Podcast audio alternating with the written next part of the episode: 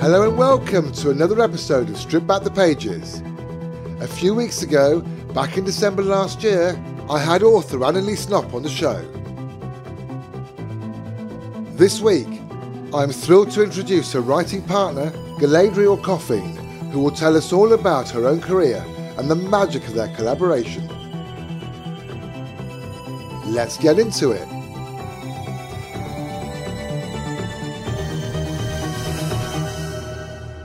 So, Galadriel, welcome to the show. Thank you for joining us.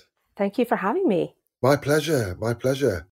I guess the first thing I've got to ask you is where are you based? What part of the States are you from? Well, it's hard to say where I'm from because I've moved around a lot growing up. Okay. Um, I, I was I was born in Chicago. I lived in a variety of places in the Pennsylvania and Virginia area near Washington D.C. for a while, Yeah, and uh, now I'm in the South in Alabama. right. I can do you a nice Southern accent if you want. I don't normally have one, but That's fantastic. but uh, yeah. So it's it's odd though, having lived in so many places. A lot of Americans can't pin down my accent. Right. and they'll say, "Oh, well, you have just sort of like a generic accent, or uh, I guess it's a bit northern, but maybe, maybe not." so, you're an author. How long have you been writing? What got you into writing? I suppose reading got me into writing. Yeah. I read and wanted to create my own stories, hmm and I've been writing for almost as long as I can remember. Yeah. Uh, the first the first time that I have a clear recollection of writing a story down, I think I was about eight. I had these three um, stuffed animals that lived on my bed: uh, a monkey, a lion, and a polar bear.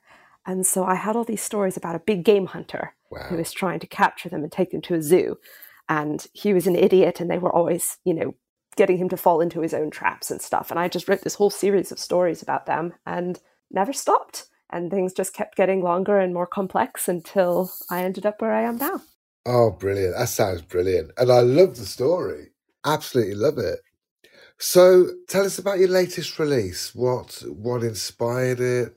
Well, the latest thing I released would be um, a short ish story Yeah. called Magical Mechanics, um, which is the second short story, the third overall installment in a sort of gas lamp fantasy mystery series that I'm working on. Um, so the the main focus of the of the trilogy, it's going to be a trilogy of main books, is on the uh, Royal Investigative Service, which is basically their culture's equivalent of the FBI, Yeah. sort of federal agents. But then I'm also writing an accompanying series of short stories that take place between the events of the book and are from the point of view of one of the minor characters from the books. Mm. So that's what my most recent one was was a, a young fairy and her boyfriend trying to work their way toward a better life in a society that discriminates against fairies. Yeah. Yeah. I mean, it does. It sounds magical. It just sounds brilliant. So, yeah. In fact, I've noticed in, because by the way, I love your website. Oh, thank you. Brilliant website. So, obviously, sort of magic and how do we describe the genre? Well, that specific story, this that specific series, I mean, are they all the same genre? Because obviously, you've got magic and motor cars, dragon bone engine, magical mechanics. Right? Those are all part of the same series. Right, they're all part of the same series. Got you. Right. Yeah. So that series is a little bit steampunk, I suppose. Yeah. Um, I, I would classify it more as gaslamp fantasy. It's in a Victorian or Edwardian kind of time period, but it's it doesn't rely heavily on the sort of steam powered stuff the way steampunk usually does. Yeah. And it's and it's a mystery series, so I suppose a bit a bit Sherlock Holmes plus dragons. Oh, what a combination. That is a fantastic combination. I hope so. Yeah. Yeah. I, I like it. I do like it. So that series, I mean, how, how long has it taken you to write? Well, goodness. The concept has been in my head for a long time. Yeah. I wrote an initial draft probably close to 10 years ago at this point Mm. in which the the main characters of the of the trilogy Becca and Donovan their characters just sort of sprang fully formed into my mind and I started writing with them and the plot and the setting bear absolutely no resemblance to that initial draft but the characters didn't change at least not significantly Yeah. so I've been sort of turning them over in my mind for for years, Mm. trying to figure out exactly what story they needed me to tell about them. As for the actual writing process, once I knew what I was doing, once I had a solid plan, the novel, um, the, the Case of the Dragonbone Engine, the first novel in the trilogy, I think it probably took about a year of writing and then a year of, of editing. Yeah. Um, the short stories, not quite so long, although they're not really short. Mm. They're shortish. Yeah. They're perhaps bordering on novella length. I can't do short. yeah, I know what you mean. So you got the concept 10 years ago Something like that. and then released was Magic and Motor Cars was that the first was that the first release? Yes, Magic and Motor Cars. That was that I released just a couple months, I think, before releasing the first novel as sort of a. Uh, I released it free Yeah. as a sort of taste of my writing style to hopefully hook people and get them to purchase the the full length novel when it came out a few months later. Right, yeah. So so how long's that novel been out? Oh, a couple of years now. My sense of time has not been very kind to me since COVID started. It's been difficult to keep track, but I think a couple of years at this point, yeah. Yeah. The more authors I speak to, it's it's so encouraging. I mean, my novel, um, by the time it comes out, it'll be a five year project. So, like you said, initial concepts, you're building the characters and it's developing. I mean, I, I wrote the first draft, crumbs, three and a half years ago. Oh, hey, that's that's pretty good progress to go in three and a half years from rough draft to to release. Once it's out, it'll be five years. Well, still, So, that's uh, that's a pretty good timeline. but you come across so many other authors who they get the concept and first write the first book and have it out in two years. Well, all right, that's a lot more But- possible with established writers also who are actually Yeah, doing it as yeah. a job and have the time and effort to put into it regularly. Yeah, because the way I look at it, we're you're learning a new craft, aren't you? And then once that's out, Absolutely. as you found, you're following books then come out, you just churn them out. It's a lot easier. Yeah. But uh, Well, and, and releasing a book is a whole process of its own that's completely separate from Yeah. actually writing the book. absolutely, Especially if, like me, you go the self publishing route where you're responsible for all of it. yeah. Which again, I'll be doing. Mm. I mean, how have you found that the whole marketing side? I'm bad at it. I'm really bad at it. Uh, thankfully, I have friends who are not bad at it. Right. so I've I've had a lot of help from from Anneliese, who is much better at that than I am, and then also from my sister, who is very good at marketing and social media. Yeah. Even so, I really don't know what I'm doing, and it is a challenge, and I don't know how long it's going to take me to actually figure out marketing and get my name out there. But I have the, the advantage of having been through a process similar to this when I started my art business a few years ago.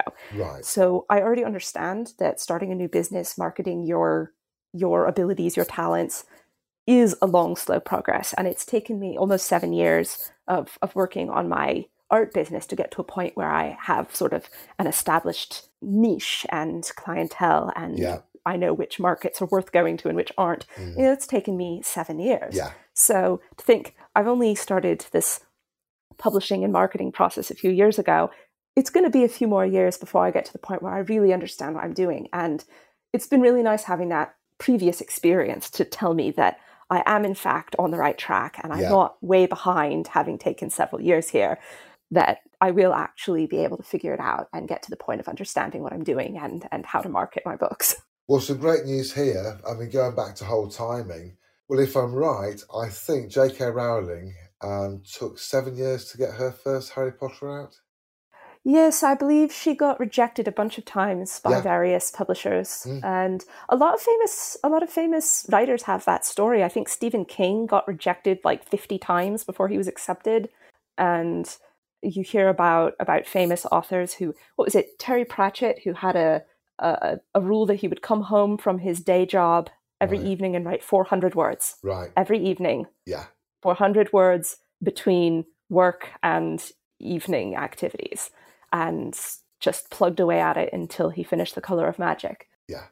And you hear that, um, let's see, Brandon Sanderson, famous fantasy writer from my side of the pond, who um, I think he'd written 13 novels before he got one published. Right. And he was a, a night security guard who would sit in his security booth writing all night. Yeah.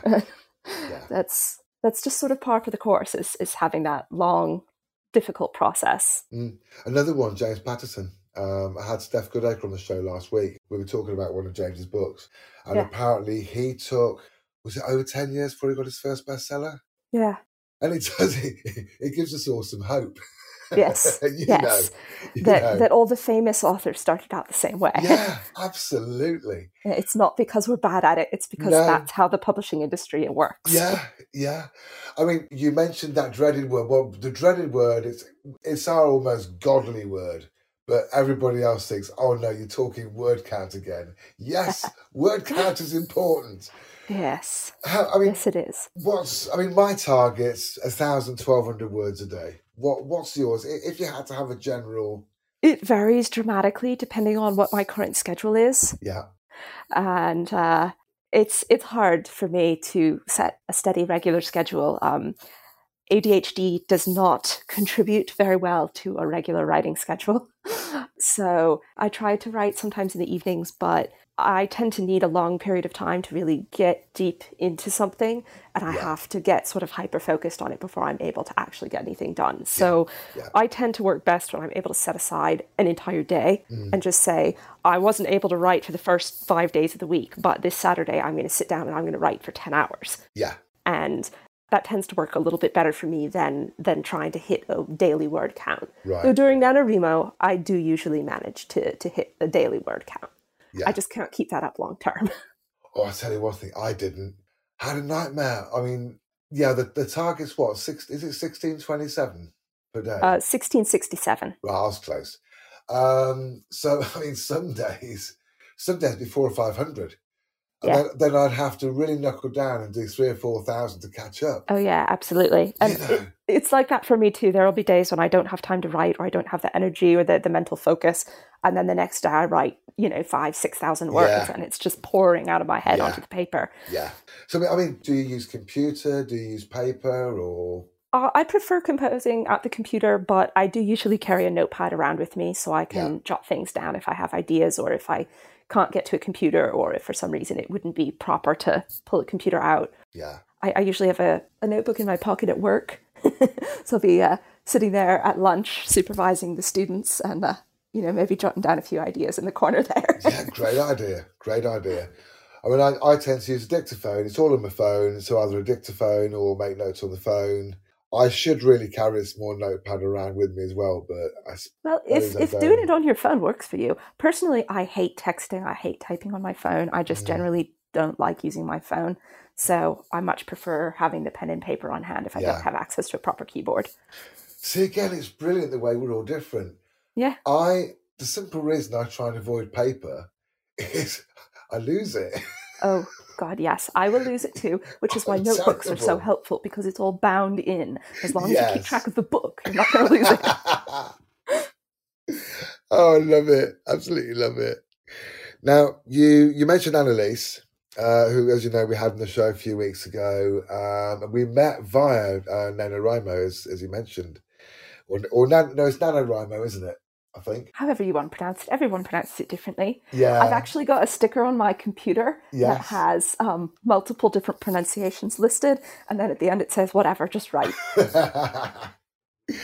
Actually, how many times have you done it? How many times have you completed the challenge? Well, let's see.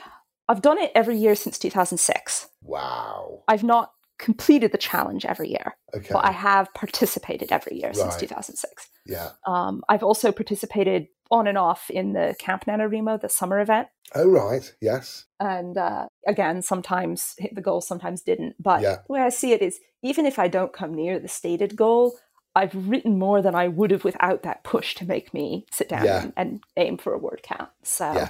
it's still worthwhile, even if I don't actually hit the official goal. Mm. Oh, absolutely. I mean, my plan is to do it uh, this coming year. Yeah. So that could be, yeah. so, yeah, Anneliese, where did you both meet? How did it happen? We we actually met in an online class when we were both in high school. yeah. Um, we were we were both homeschooled, and we were both taking online classes through um, a school that actually is exclusively online. It was originally um, created for the children of missionaries in other countries whose children weren't able to get a up to standard sort of education in whatever country they were working in. Yeah. And so it was 100% online to offer an American high quality education for for those kids. Um, but then it sort of expanded and just became an online high school. And yeah. uh, so we were both taking a literature class, and we actually came within moments of never never becoming friends. It was the very last day of class mm. that I kind of had the oh hey I've seen this person leaving comments. She seems cool.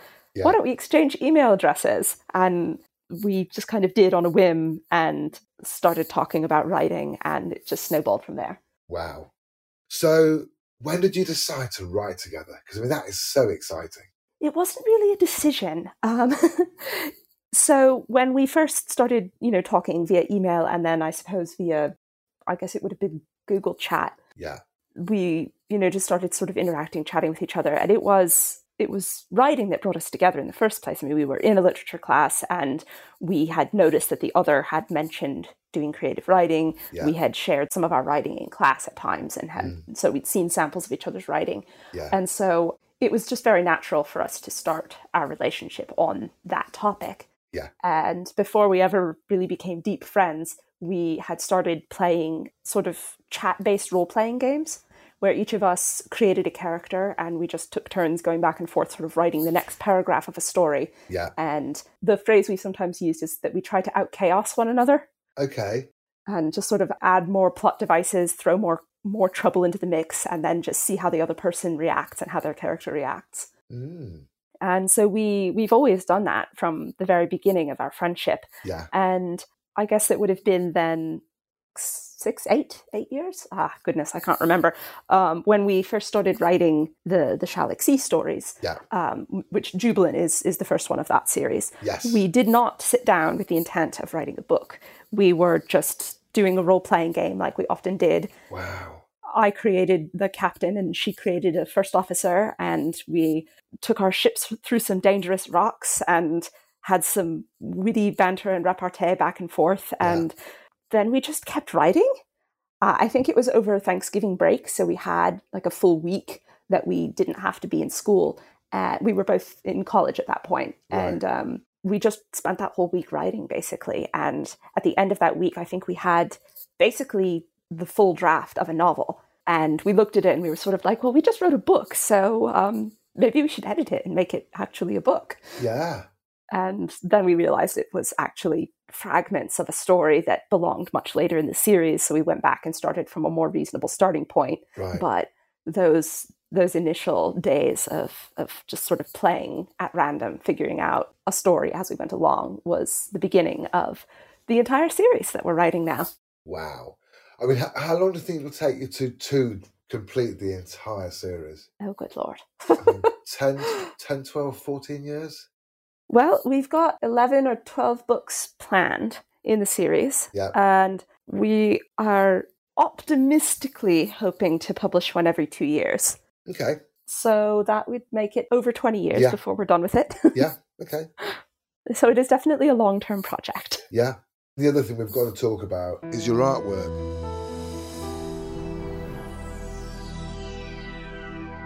It's brilliant, brilliant artwork. Oh, thank you. You've done all the artwork on Jubilant, haven't you, and your other books? Yes. So yeah, I did the the cover art and then the interior illustrations. I think there are 32 illustrations in Jubilant. Right.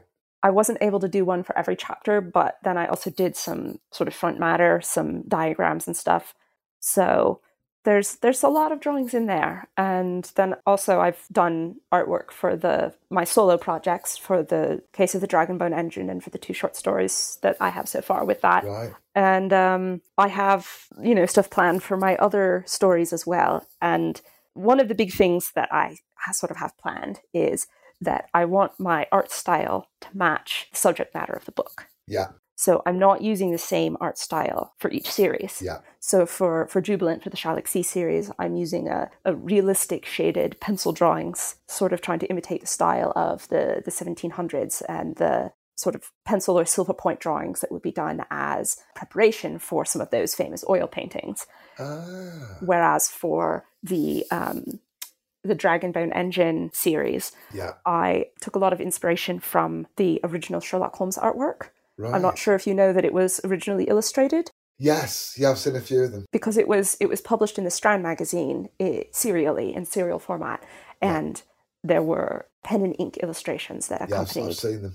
Mm. Yeah, so I happen to have one of those massive, uh, like leather bound, complete work of Sherlock Holmes books that reprinted the original drawings as well as the original like typesetting and stuff, so it looks the way it would have looked in the Strand magazine. Mm. So I spent a long time studying those pictures, sort of learning the Victorian pen and ink art style Yeah. to imitate for the Dragonbone Engine series. And I'll be doing the same for, for other series in future, trying to match the style to the content. I mean, what brilliant thinking. I mean, I'd have never thought of that, but it makes absolute sense. It just, you know, because it does, it, it then, it brings your imagination into how it was in those days. I hope so. That's sort of Yeah. that's the idea. Yeah. I, I think it's a great idea. And there's something else you've done that, again, I absolutely adore. Is when I was talking to uh, Anneliese, she was telling me that, uh, and I can't remember who of you came up with the idea, but about actually having menus and recipes from that era, from the story. yes. I'm not sure who came up with the idea either. Yeah, we share a brain. So, um, but yes, we, I think it was because we'd had a number of people comment about how many scenes in Jubilant took place over meals. yeah, That there was a large focus on characters having conversations at the dinner table or in restaurants or pubs. Yeah. And that we, we sort of realized that we might as well make that a feature rather than a bug, as it were. Because we had some people being like, I don't know, it's sort of repetitive. Is it right to have so many scenes that are like that? When we were, you know, having beta readers look through it. Mm. And we ultimately decided, well, I mean, people do have a lot of meaningful conversations over meals. That's Yeah. kind of how it works mm. in most cultures. yeah. So we we decided to sort of lean into that and emphasize the meals even more, make it very obvious that this was a deliberate choice on our part to focus important conversations around meals. And so then, yeah, we, we started coming up with the ideas of what sorts of things they would be eating just as part of the world building and the writing. That if we were Mhm. going to write these scenes set around a meal, then obviously a lot of the incidental details taking place during the conversations of the characters would be things like, oh, and now they're bringing in the next course, and now they're drinking some wine, and so forth. And so we had to come up with at least the, the general idea of what the cuisine of each culture would be like. Yeah. And from there, I guess it just sort of snowballed, um, which is a bit ironic given that neither Anneliese nor I particularly enjoys cooking most of the time. Okay. But- We've discovered that we do like cooking for other people, right. that we don't really enjoy just the, the act of cooking, but if it's if it's for something special, if it's for a specific purpose, and in this case, it was serving the purpose of world building and also having something fun to share with friends. Yeah. that it suddenly sort of triggered an interest in cooking that neither of us had really felt before. Mm. So yeah, we started putting together the the recipes, and as you as you said, I, I do have those recipes and menus listed on my website on my blog, and I accompanied each of them with a, a sort of mini story trying to immerse the reader in the setting where the meal Mm. would be taking place. Yeah. So yeah, that was a lot of fun, and we are planning on doing some more with that. And theoretically, at some point, putting together an actual cookbook based on the countries of the Shallic Sea, the world that we've built. And a lot of them will be familiar sorts of recipes. A lot of the cultures we've got are heavily influenced by existing cultures, but I still think it would be a lot of fun to to put together our unique twists on those traditional sorts of recipes to make them fit into the fantasy world. Yeah, I mean that's brilliant. So it's just absolutely brilliant. So so yeah, that is really something for people to look forward to. Well, you can already go on the website and see the ones that we did come up with. I think there's six meals worth of, of recipes up there right now, one from each of the six countries Yeah. that we cooked our way around the perimeter of the Shallic Sea. And then presumably I'll be adding some more in future. But yeah, Well, I've I've had a look, and it's in fact I promised Anneliese that I'd uh, would definitely be sampling something. I've got, I've got to decide which one yet. oh, that sounds fun. You'll have to you'll have to let us know what we you will have to tell you all about it. Yeah, Yeah. yeah. So so what are you working on now? What's the Well, that's a bit of a complicated question, actually. okay? So, technically, officially, I am working on the next installment in the Dragonbone Engine series, the Royal Yeah. Investigative Service stuff. I have another short story in progress, and then I've also been working on the second book in the trilogy. Yeah. However, I have been in that stage of technically working on those things for close to a year now and have not made a whole lot of progress. Right. I have been in an unprecedented stage of writer's block. It's not something that I'd ever really struggled with previously. Mm. And then in, in recent months, I've really, really been struggling with sitting down and getting writing done. Right. And I think a large part of it might have to do with the fact that I have never experienced this before, that I've just written and written and written and rarely taken much of a break. Yeah. And, you know, I was honing my craft and finishing drafts and editing things and jumping into new drafts of new things. And I can't remember a time that I've ever gone more than a few weeks without writing, ever. right. Yeah. So I think I may have perhaps burned myself out a bit and just sort of need a little bit of time for my brain to relax and reset and get back into writing. Yeah. So I have not done a whole lot of writing lately, but my brain's still working. The muse is still alive and well. And I feel like a lot of sort of fragmentary thoughts and world building ideas have been percolating and coming together in the back of my head. So I think I, I feel like I'm on the verge of getting back into writing on a more regular basis. Yeah. And that when I do, I'm going to have sort of an explosion of creativity and inventiveness from all these thoughts that have been sort of moving around dormant in the back of my head, waiting. Yeah. So hopefully, I'll be I'll be back to writing properly soon here. Mm-hmm. Oh, I'd, I'd say definitely. Um, I mean, I think it happens to everyone. Like I say, in those dormant times, you just you just rest your mind. It's almost like your subconscious mind works it all out while you're sleeping, or over the the few It really days or weeks while you're resting. Yeah. It does. Mm. And my problem is I don't know how to rest. So instead of just being like, all right, I need a break, let's take a break, I sit there agonizing over why I can't get anything done. Why can't I get things on paper? Why am I being so useless? And then, of course, that just makes it harder to rest and makes it take longer before I can recover and get back to it. join the club. Yeah. Is there an underlying message behind your books? Not always the same specific message, certainly, but I definitely have a driving philosophy or desire behind all of my writing. Yeah. And um, I think I think I largely boil it down to a phrase that I picked up from my studies of medieval literature that was expressed several different ways by different authors, but it boils down to the purpose of literature is to teach and to delight. That that every every book ought to fulfill at least one of those two purposes: to teach Yeah. the audience something or to bring delight to the audience. Mm. So, in, in terms of teaching the audience something, I don't like to, you know, get preachy or go over the top in in hammering home a, a specific, you know, moral point. I'm not writing fables, Mm. but I do I do very much want to instill a sense of hope. Yeah. A message that good wins in the end. I Yeah. think that fantasy is very conducive to that because it does often have to do with the sort of good and evil, massive sorts of struggles. Yeah, I agree. Mm. And I suppose, in terms of delight, then, a sense of peace or escape. People will often criticize fantasy for being escapist. And I've always thought it very strange because escape is a good thing. Absolutely. You, you talk about wanting to escape from prison, escape from a bad situation, Yeah. escape from slavery. So the idea of escaping from a difficult or trying aspect of real life should not be a bad thing.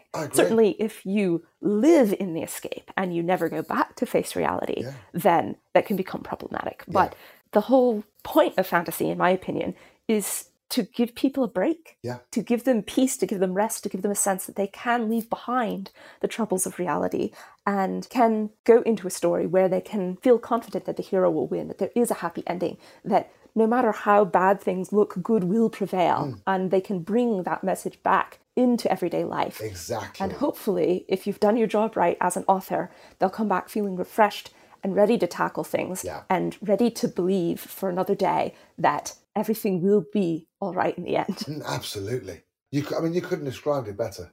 A lot of that does come from my my Christian background, my Christian worldview. Yeah. Um, so I've, I've had people ask, certainly, you know, am I a Christian writer?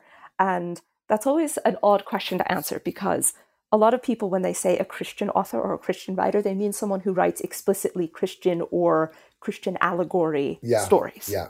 And I don't usually. Most of my stuff is, you know, pure fantasy, no direct correlations to the real world or to my philosophies or religion. Yeah. But I think that that, that Christian worldview certainly does come through in that that sense of good winning in the end, of hope, of mm. joy. The the Christian worldview, of course, being so so big on the idea of salvation and of hope for everyone and of the fact that no matter how far gone you are, no matter how bad things are, you can still be saved. You can still get that happy ending. Yeah. So that's that's definitely a big a big part of that. Mm, absolutely.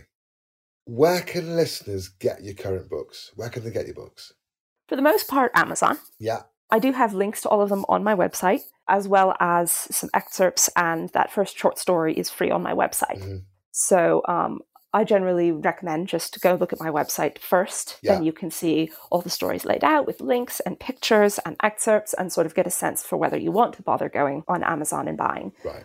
But the main novels, the co written one, Jubilant, and The Case of the Dragonbone Engine, you can get in hard copy or Kindle format. Yeah. The two short stories are only available in Kindle format right now. I have not released them as, as hard copy. Okay. And the three entries in the Dragonbone series, Yeah. the three solo projects that I've done, hmm. are also available on Audible. I have not yet had time to finish recording Jubilant for Audible Right. because that book is rather longer.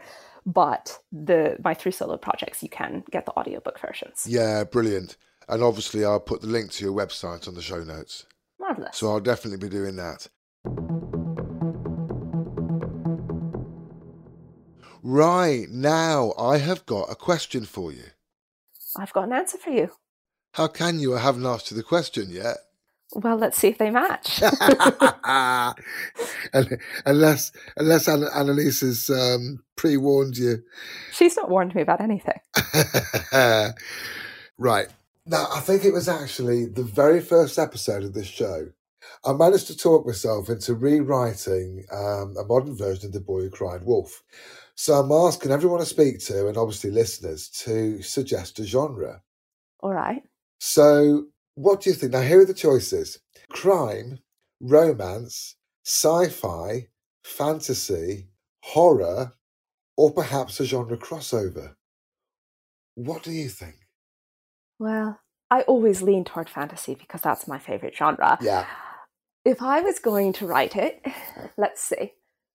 I think I would probably take it in a in a slightly darker, perhaps a more horror fantasy direction. I think that could work well. Mm, Um, the the sense of of repetition without oh no see now that now that I'm thinking about that that idea of repetition yeah. getting the same result every time over and over and over again Mm, that makes me think time loop.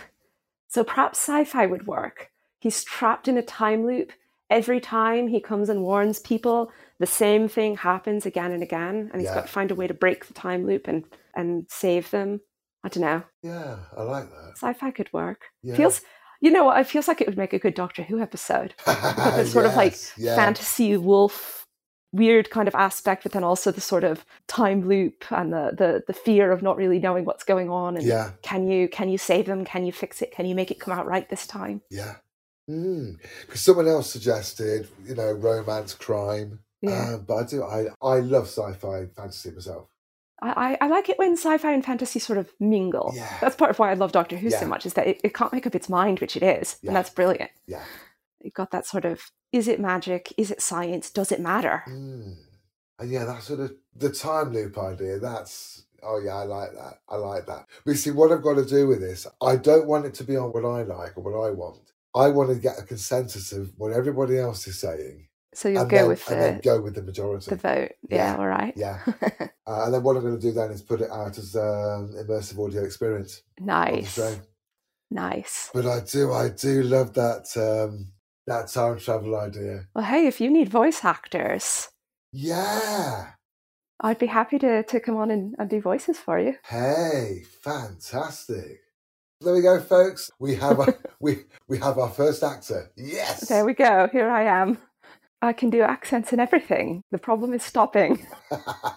Brilliant. Right. Galadriel, this has been absolutely fantastic. I've really enjoyed talking with you.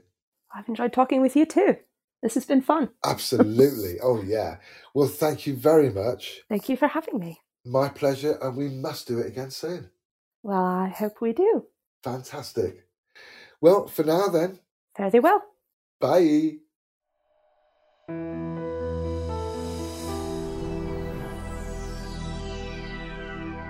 There we go. Thank you, Galadriel.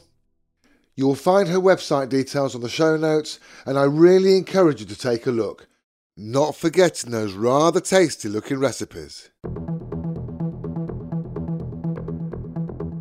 To connect with me, you can either email stripbackthepages at gmail.com or message me on Twitter at stripbackpages. As always, thank you for listening and have a fantastic week. Until next time, this is your host, NJ, signing off.